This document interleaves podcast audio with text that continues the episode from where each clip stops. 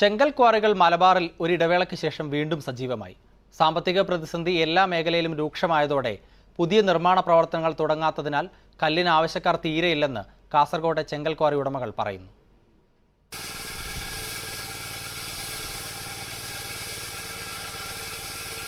ഇത് കാസർഗോഡ് കുമ്പളയ്ക്കടുത്തുള്ള സീതാങ്കോളിയിലെ ചെങ്കൽ ക്വാറി. ജലനിധിയുടെ ജലസംഭരണിക്ക് വേണ്ടിയുള്ള പ്രൊജക്ടിനാണ് ഇവിടെ നിന്ന് കല്ലുവെട്ടിയെടുക്കുന്നത് ലോക്ക്ഡൌണിന് പിന്നാലെ പണി നിർത്തി. ഇതര സംസ്ഥാനങ്ങളിൽ നിന്നുള്ളവരടക്കം ഭക്ഷണവും ചെലവും കൊടുത്ത് ഇവിടെ താമസിപ്പിച്ചു. ചെങ്കൽ മേഖലയ്ക്ക് ഇളവ് കിട്ടിയതോടെ ജോലി തുടങ്ങി. പക്ഷേ കല്ലിന് ആവശ്യക്കാറില്ല. നിർമ്മാണം പാതി വഴിയിലായി പൂർത്തിയാക്കാനുള്ളവർ മാത്രമാണ് കല്ല് കൊണ്ടുപോകുന്നത്. ഈ മേഖല കടുത്ത പ്രതിസന്ധിയിലേക്കാണെന്ന് ഉറപ്പായി കഴിഞ്ഞു. വിറ്റ പൈസ പോലും മാർക്കറ്റിലുണ്ടായിരുന്നു. അതുപോലെ ഞങ്ങൾക്ക് തിരിച്ചു മേടിക്കാൻ പറ്റിയില്ല. ഇപ്പോൾ അത് തിരിച്ചു മേടിക്കുമ്പോൾ പോലും ആളുകൾ പറയുന്നുണ്ടെങ്കിൽ ഗൾഫിൽ നിന്ന് ഇപ്പോൾ പണം വരുന്നില്ല. ഞങ്ങൾ ഞങ്ങളെ കയ്യിലില്ല. ഇതുപോലെ തന്നെയാണ് ചെങ്കല്ല് വ്യാപകമായി ഉപയോഗിക്കുന്ന കണ്ണൂർ മലപ്പുറം കോഴിക്കോട് ജില്ലകളിലെയും സ്ഥിതി. ലോക്ക്ഡൌണിന് മുമ്പ് ജോലി ചെയ്തിരുന്നവരിൽ പകുതിയിലേറെ പേർക്കും തൊഴിൽ നഷ്ടമാകുമെന്ന് ചുരുക്കം.